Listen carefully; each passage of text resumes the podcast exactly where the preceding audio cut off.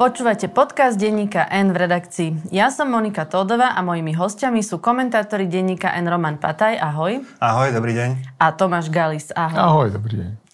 Parlament vyslovil nedôveru vláde Eduarda Hegera. Hoci tesne pred hlasovaním to vyzeralo tak, že predsa len pre, prežije, pretože Igor Matovič bol na ceste do prezidentského paláca, kde aj pred zamestnancami prezidentskej kancelárie podpísal demisiu, ale potom ju vytrhol kancelárovi z rúk s tým, že si to rozmyslel, nasledovalo hlasovanie a koniec.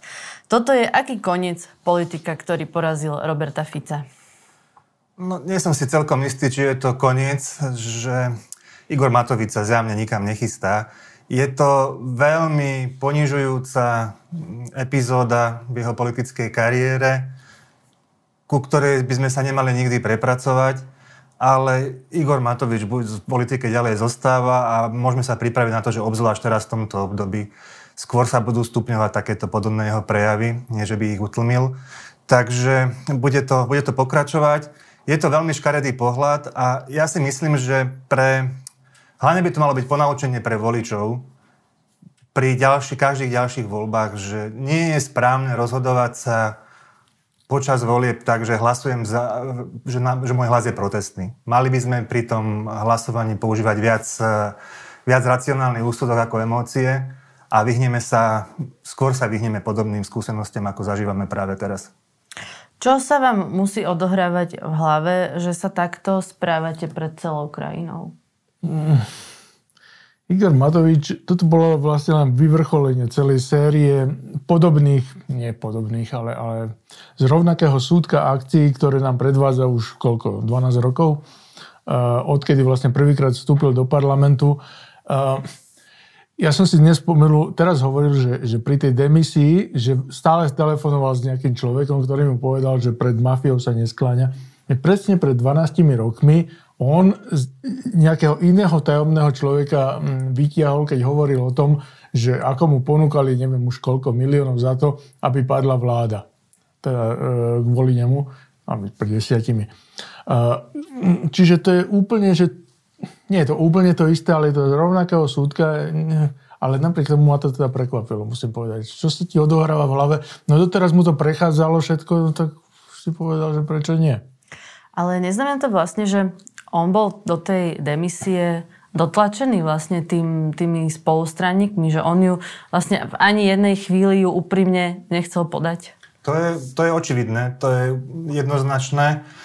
To na celom tom jeho správaní vidno, to ako som hovoril o tom racionálnom úsledku a tom emočnom správaní, tak na celom jeho správaní počas uplynulých hodín a dní vidno, že sa neriadil, neriadil uh, faktami, že sa neriadil Eh, rozumom, ale že sa riadil srdcom, že sa riadil svojimi emóciami. Tak, lebo ty, keď už raz eh, prídeš do prezidentského paláca odozdať svoju demisiu a potom ju odtiaľ zoberieš za okolnosti, ktoré sú naozaj mimoriadne, ako nedosp, to sa nedá, nedosp, no to je ako proste mimoriadne detinské správanie. Tak už len to, že celý čas telefonuješ, keď vlastne si prišiel za nejakými ľuďmi a odozdávaš im nejaký papier, už aj to je vlastne maximálne neslušné, nie? Je to neslušné a to ale mimochodom aj svedčí o tom, že ideš do prezidentského paláca s demisiou a popri tom telefonuje s niekým, u koho si ešte overuješ, či to máš urobiť alebo nie tak to presne svedčí o tom, že to, to nemôžeš urobiť vtedy, keď to máš racionálne spracované, že keď si rozhodnutá, že to je správne. Išiel tam samozrejme s tým, že sám vnútorne nebol presvedčený o tom, že robí dobrú vec. Však to napokon aj hovorí, že by mal výčitky svedomia, keby, to, keby, keby tam tú demisiu nechal. No, je, je, to, je, to, je to hrozné. Ja som si doteraz myslel, že, že najhoršie, čo môže byť, je, že to, čo urobil Lajčák, že podal tú demisiu a potom si to teda rozmyslel, teda na, aj na radu niekoho iného a teda v Kiskom sa dohodli, že teda tá demisia nejak neplatí. Ale teda oproti tomuto to je úplne, že, že velikán duchovný. To, čo povedal uh, Roman, že teda by to malo byť hlavne poučenie pre voličov, Tomáš myslí, že bude, že odteraz si už budeme naozaj voliť nudných a vzdelaných úradníkov na miesto Matovičov, alebo ten jeho fanklub vlastne ani to tomu neotvorí oči. Pochybujem, pochybujem. Včera predsa, keď mali ešte, čo to mali, nejakú tlačovku, no. A on sa tam pustil do, do SAS a začal hovoriť o skorumpovanom Sulíkovi a tak, tak oni mu zatlieskali. To je, ja, možno, že mu nezatlieskala občiansko-demokratická platforma, či ako sa volajú okolo Čekovského a Budaja. To neviem ešte, ako skončil, ak tam budú vôbec nejaký spor, ale, ale má tam, sta- to je skutočne tá sekta, ako o tom rozprával, už neviem, kto to povedal. Ako je možné, že na tej tlačovke vlastne vedľa Igora Matoviča stal aj Eduard Heger? Veď jeho vlastne oklamal, vedľa neho stal, keď ráno povedal, že ponúka svoju demisiu. Jemu povedal potom e, v parlamente, že ide do prezidentského paláca a Eduard Heger a vlastne aj to celé Olano, vlastne ani tento akt ich nepresvedčil, že niečo nie je v poriadku. V mojom prípade je to tak, že Igor Matovič ma ešte môže do, prekvapiť, prekvapil ma tým, čo urobil včera, ale nedokáže ma, použijem výraz, rozčúliť alebo nahnevať, lebo už som ako tak zvyknutý na to, že tam nie je veľmi čo očakávať, ale pri Eduardovi Hegerovi som vyslovene sklamaný. A on je ten, tá osoba, ten politik v celej tejto situácii, ktorému ja ju kladiem za vinu, ako jeho najväčší podiel, že on presne ako hovoríš, aj v takýchto situáciách neochvejne stojí úplne lojálne vedľa Igora Matoviča pri čomkoľvek, čo urobí, tak to je niečo, čomu ja nie som schopný porozumieť. To, akokoľvek môžeš mať vo, vzťahu, vo vzťahu k niekomu nejaký typ záväzku cítiť, tak jednoducho sú hranice, za ktorými ten sila toho záväzku sa musí oslabiť. Musíš reagovať primerané na nejaké nové okolnosti. A Eduard Heger ako keby bol námesačný, keby si nevšimol, že všetko sa zmenilo. Všetko sa zmenilo. Nemyslím, že sa zmenil Igor Matovič, ale zmenili sa okolnosti a mal by sa tomu prispôsobiť svoje správanie, tak to je niečo, čo mu budem ja vyčítať, um, dokedy bude v politike. On ako politik úplne zlyhal a to je pre mňa naozaj sklamanie. Ja nerozumiem tomu, že či tí ľudia si neuvedomujú, že zostávajú v pamäti vlastne celej krajiny a že, že či im nedôjde, že, že ako, ako, akú stopu v nej zanechajú. Lebo to, čo v nej zanechajú, je proste, že jedna úplne že trápna záležitosť. Mm, zničenie dôvery toľkých státisícov ľudí, že neviem si predstaviť, že čo sa im môže odohrať v hlave. Či vôbec si to uvedomujú že ako zostanú v pamäti tej krajiny. Myslím, že, pardon, myslím, že Erika Tabery pre nás napísal taký článok pred časom a on tam opisoval situáciu, že zažil už v Česku niekoľko výmen vlád a opisoval, že potom tí ľudia, tí politici spätne, keď hodnotili okolnosti, ako sa to naťahovalo, tak si hovorili, že prečo sme my vlastne čakali, že neboli to schopní pochopiť spätne to svoje správanie. No ale ja si myslím, že v prípade Olano, respektíve jeho väčšej časti, že oni sa dostali do nejakého módu, že sa preklopili, že oni si, ja neviem, či si aj spätne po niekoľkých rokoch budú schopní položiť túto otázku. Podľa mňa oni sú tým Igorom Matovičom natoľko opantaní alebo ovplyvnení, neviem, aký je, aký je ten správny výraz, že stratili schopnosť uh, hambiť sa za to, čo, čo, čo mu dovolia. Ty si to už povedal, že to bol vlastne škaredý pohľad na toho Igora Matoviča. Na sociálnych sieťach sa okamžite objavili oveľa horšie výrazy na to, čo predviedol. Naša kolegyňa Jana Šemeš napísala na Facebook, že bez irónie Igor Matovič potrebuje pomoc, nie výsmech ani amatérske diagnózy a že jeho najbližšie okolie by sa malo zmobilizovať. Je to tak, že vlastne my si nedávame veľmi pozor na jazyk, keď komentujeme to, čo vidíme Určite, ako tými všelijakými idiotmi a, a výrazmi, ktoré by teoreticky mali používať vlastne len, len odborníci. Lekári. Tu častujeme vlastne uh, nie len teda medzi politikmi, ale aj medzi obyčajnými ľuďmi a s malým O. A, ale zase tá posledná netrúfol by som si, ako ten status bol zaujímavý ani samozrejme, ale tú poslednú časť by som si netrúfol povedať, musím povedať, že, že tí najbližší by sa mali, to je fakt, že fakt je to ich vec. Je to strašne, je to strašne je, citlivá, strašne cit, citlivá otázka. Môže to tak pôsobiť, hej, ale nerad by som do toho ja niečo hovoril. Média majú celkom prirodzene brzdu v sebe, že o takýchto veciach nehovoria nie je vôbec pekné ani vo vzťahu k ľuďom, ktorí naozaj trpia nejakými problémy, keď, sa, keď proste ich sú porovnávaní s niekým, o kom si veľká časť spoločnosti myslí, že má takýto problém. Čiže to je veľmi zlá, ťažká situácia, ale ja, ja si tak nosím v hlave taký zážitok, že keď Mária Trošková robila u, u Roberta Fica na úrade vlády, a všetci, ak sme aj to aj nevedeli, ale sme aspoň tušili, že je to vlastne jeho, jeho partnerka, že ju tam zamestnáva len kvôli tomu, tak sme si hovorili, že to je súkromný život politika, že nebudeme do neho zasahovať. A potom sa spätne ukázalo, že to bola chyba, že sa o tom malo písať oveľa skôr. Takže možno, že toto je taká situácia, ale že naozaj ja nechcem tak, ako to tam Jana napísala, že nejaké amatárske diagnózy a tak to je, ja do tohto by som nerád spadol. Len chcem, týmto chcem naznačiť, že môže to byť legitímna téma a ja sám neviem, že ako, ako o nej hovoriť, ako sa k nej postaviť. Akože keď, keď v 95. tá skupina psychiatrov vydala vyhlásenie k tomu Mečiarovi, to bolo jasné, pretože tam oni hovorili aj o tom, že ako to ovplyvňujú vlastne tú krajinu a že nebolo to akože jeho diagnóza na diálku. Že, že keby... A to Matovičovo správanie možno tiež ovplyvňuje krajinu, že keby to niekto teraz, ale musel by to byť teda psychiatr, povedal takto, tak to úplne beriem. Poďme k tomu, čo sa bude diať, pretože o, toto vyslovenie nedôvery ešte automaticky neznamená, že budú predčasné voľby. Predseda SAS Richard Sulik povedal, že chce buď úradnícku vládu, alebo novú väčšinu. Je takáto dohoda reálna? Ja si neviem predstaviť, ako by mohla vzniknúť nová väčšina, ale zároveň si myslím, že je povinnosťou politikov pokúsiť sa o jej vytvorenie a, ale nemali by asi na to dostať nejaký dlhý čas, pretože to bude pomerne skoro jasné, že či je nejaká šanca takú novú 76 zostaviť alebo nie. A ja osobne si myslím, že tá šanca je veľmi malá, ak nie mizivá.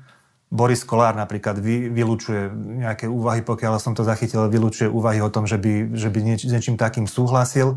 Ja si neviem predstaviť ani to, že to Olano, ktoré sa správa tak, ako sa správa, by zrazu povedal, že dobre, dobre, ideme, ideme teraz vládnuť s podporou SAS. Bez Matoviča. Bez Matoviča. Pričom za toho Matoviča sa postavili opakovane, však urobili to, urobili to koncom augusta, urobili to znova a robia to za čoraz dramatickejších okolností. Však včera nám ukázali, že sú ochotní obetovať vládu kvôli tomu, aby podržali svojho predsedu.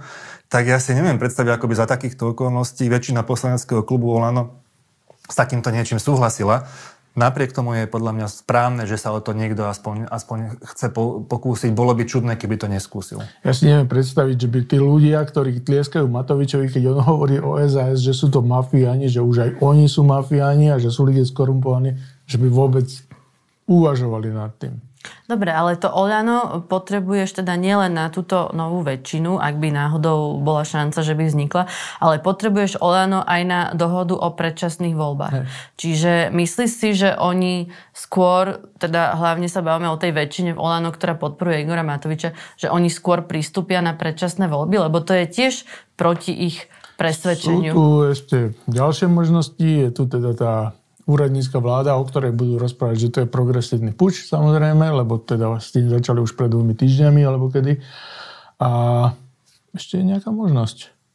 No ja sa teraz pýtam na tú možnosť tých predčasných volieb. Že či si myslíš, že to Oleno skôr e, prístupí na predčasné voľby ako na nejakú o, vládu bez Igora Matoviča? Na nejakú novú väčšinu bez Igora Matoviča? To hej, ale ešte, poďme, takto že ešte je tu možnosť, že teda bude poverený Heger, že ďalej teda vládnuť a môže takto teoreticky vládnuť až do riadnych volieb. Ale to sa mi zdá tiež dosť nepravdepodobné. Možno nakoniec uznajú, že teda je to najlepšie riešenie. Lebo koho už by voliči vinili z toho, že sa to takto naťahuje, ak nie Matoviča a jeho Olano? Takže možno nakoniec uznajú, že predčasné voľby budú najlepšie. Len jedna ale poznámka, ktorou si budem sám sebe možno protirečiť, ale je, vždy v takýchto situáciách e, sa opakuje jedno tvrdenie pravdivé, že keď hrozia predčasné voľby, tak v parlamente sú desiatky, desiatky ľudí, ktorí sa už nikdy do parlamentu nedostanú. A netvrdím, že pri všetkých, ale určite pri časti z nich, pri rozhodovaní zohrá úlohu aj to, že si uvedomia, že oni už v parlamente nebudú a že prídu o veľmi pohodlný typ e, Príjmu. živobytia a príjmu. Čiže pre časť, časť poslancov toto môže byť, nechcem im kriudiť, naozaj im nechcem kriudiť, ale myslím si, že časť poslancov takých bude a možno, že čas sa bude takto aj rozhodovať. To môže ešte ovplyvňovať všetky scenáre, o ktorých tu robil Tomáš, ale to je len špekulácia. Teraz vlastne prezidentka príjme demisiu Eduarda Hegera, dočasne ho poverí vlastne vládnutím aj celú vládu. Ako dlho môže, a dá zrejme nejaký čas politikom na tú dohodu, bude chcieť teda vidieť, Boris Kolár už hovoril, že zrejme do konca januára bude chcieť vedieť, že či teda sa vedia dohodnúť na tých predčasných voľbách alebo nie. Ak sa nedohodnú, bude nasledovať úradnícka vláda? Lebo vieme, že prezidentka ju nechce, nie? Ona ju nechce a ja rozumiem veľmi dobre dôvodom, pre ktoré ju nechce. Okamžite by sa stala terčom útokov zo všetkých strán a a jej sa blížia prezidentské voľby, ktorých veľmi pravdepodobne bude znova kandidovať. A taká, takýto typ úradníckej vlády, za ktorú by ona niesla vlastne priamo zodpovednosť, tak e, by bol pre ňu veľkým rizikom, obzvlášť v situácii, keď e, tu máme energetickú krízu, nevieme, ako bude pokračovať vojna na Ukrajine a podobne. Možno bude provizorium. Možno bude provizorium. Na druhej strane, ako je, existuje hypotetická možnosť, že keby tá úradnícká vláda bola zložená dobre, viedli by ju veľmi chladní, racionálni a úspešní ľudia, tak by to malo nejakým spôsobom tej prezidentskej pomôcť, ale nie, toto ona do tohto nepôjde. Čiže úradníckú vládu ona asi nebude zostávať a to, že držať pri živote zasa vládu Eduarda Hegera v demisii do nekonečna, to sa tiež nebude dať. Takže áno, nejakom okamihu asi nastane všeobecná, všeobecné presvedčenie, že takto to ďalej nepôjde. No ale aké to, aký ten boh, bod okam, bude, kedy sa to stane, to ja neviem. Ale ona nemusí to chcieť, tú úradníckú vládu samozrejme. A ani by som sa teda tomu nečudoval, lebo teda áno, poškovila by aj sebe, pritiahla by na seba útoky, ktoré už teraz teda nejaké sú. Lenže ona je zodpovedná z ústavy za riadnych od ústavných orgánov, eh, štátnych orgánov a môže nastať situácia aj v tej Hegerovej vláde, nejakej pokračujúcej, že proste tá bude úplne neschopná z nejakého dôvodu a ona sa bude musieť rozhodnúť, že čo ďalej. Veď isté. Takže... No, keby chcel byť Igor Matovič veľmi zákerný, tak vlastne práve aj z toho dôvodu nepristúpi na tie predčasné voľby, že bude chcieť, aby si ten rok zdražených energií vyžrala kvázi prezidentky na vláda, nie? Môže aj toto zohrávať rolu? Určite. A potom je ešte možnosť, že nebude trikrát parlament uznesenia schopný. Áno, ale to si zasa nemyslím, že sa to stane. Teoreticky sa to stať môže, ale to si nemyslím. To si podľa mňa oni, oni nejakým spôsobom no, ustrážia. Ja v konečnom dôsledku dávam väčšiu šancu tomu, že pre, preváži nejaký typ, nejaký, nejaký typ dohody.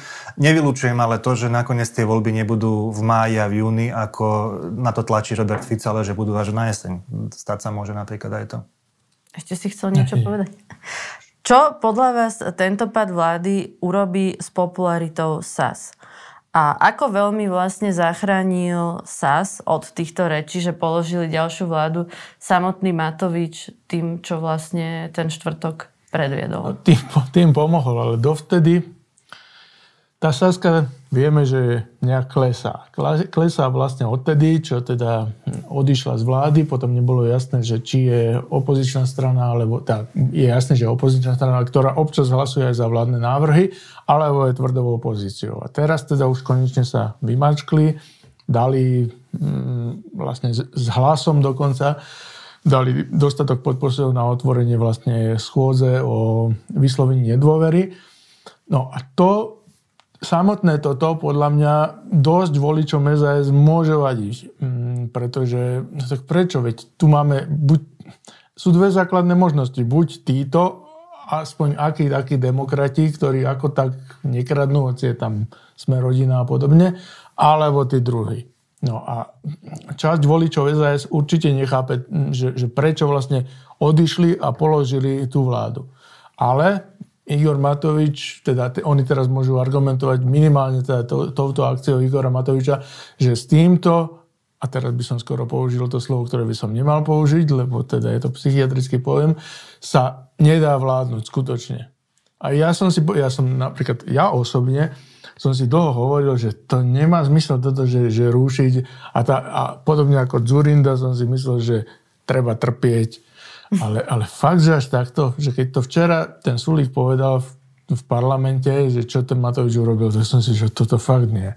Že to, to už sa to aj tebe už, to vlastne... Už nie, nie, nie. Tak Saska sa už tým, že hovorí o tom, o vytvorení nejakej novej 76 o nejakej snahe, tak to zasa, to, čo to, čo hovoril Tomáš, že čas jej voličov nerozumie tomu, tak to je možno odkaz im však, aha, snažíme sa, že aspoň týmto sa dať najavo, že my nechceme predčasné voľby, my chceme, nechceme návrat Fica, že my to skúsime ešte nejako inak. No tak to je, do akej miery to bude pre nich uh, úspešná stratégia, ja neviem, ale zároveň aj Saska dáva najavo, že je zmierená s tým, že očas voličov príde. Mám pocit, že oni to neberú nejako fatálne a že s tým aj počítali.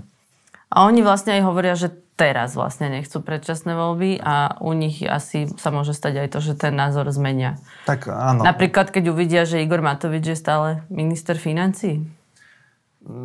Áno, ale s tým, myslíš, že keby bola ďalej pokračovala vláda v demisii, mm-hmm. tak s tým už veľa nespravia. Áno, môže sa stať, že potom podporia predčasné voľby. Môže to byť tak. Uh, aká je teda vlastne ešte šanca, že budú voľby v riadnom termíne? Je nejaká? Podľa mňa je blízka nula. Neviem si to predstaviť. Ale teoreticky, ale len teoreticky. No.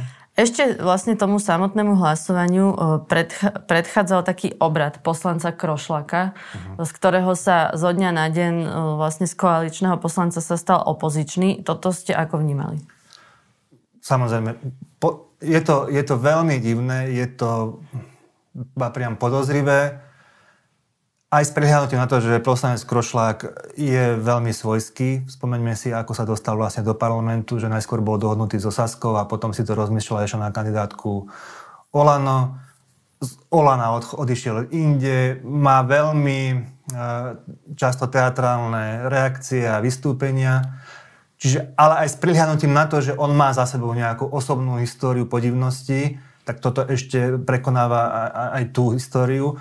A spôsob, akým sa on zrazu ozval a ako zrazu začal vystupovať ako odporca tejto vlády, tak to, má, to, to vo mne nevyvoláva presvedčenie, že, že to je motivované len naozaj tým jeho názorom. Ja som skôr nejaký opačný postup e, čakal, že teda niekto z opozície predsa len... Zabudli sa sme... pridá ku koalícii. Áno. Zabudli sme na jednu vec, na to hlasovanie, na, tú, na ten návrh, že, že, že predsunúť to hlasovanie o zmene ústavy pred e, samotné hlasovanie o nedôvere vláde, čo vlastne potopili Juraj Šeliga a Jana Žitňanská. Čiže, on čiže dohodu, dohodu s Tarabovcami? Dohodu s Tarabovcami vlastne oni potopili, čiže ak niekomu poďakovať za pád vlády, tak možno, že aj im dvom som že to bola ako keby prvá šanca, ako vládu zachrániť, lebo možno by Taraba potom nehlasoval za vyslovenie nedôvery tá nevyšla, lebo povedali, že nevládnu s fašistami. Ne. Ale Juraj Šeliga dodržal červenú čiaru v tomto prípade. Prečo sa smejete? Že to je asi prvýkrát, nie? No ale vlastne Hegerovi to až tak nevadilo, že by tá dohoda s Tarabovcami prešla. Na tom inak, ako sa tie... Tak dobre, ja rozumiem tomu, že keď padá vláda, že musíš mať plán A, plán B a plán Z. Ale to, ako rýchlo tie plány medzi sebou striedali a zamieniali, vypovedá o miere chaosu, ktorá vládne aj v tej vláde, v celej koalícii a v celej slovenskej politike, politike aktuálne. Aby sa za jeden deň trikrát menil plán. Ešte k tomu Krošlakovi Igor Matovič po tom hlasovaní reagoval, že je skorumpovaný, že chcel podplácať nejakých policajtov. Rovnako Matovič povedal, že chce zverejniť dôkazy o skorumpovanosti Sulíka a urobiť tak v predvolebnej kampani. Toto ma naozaj veľmi zaujalo.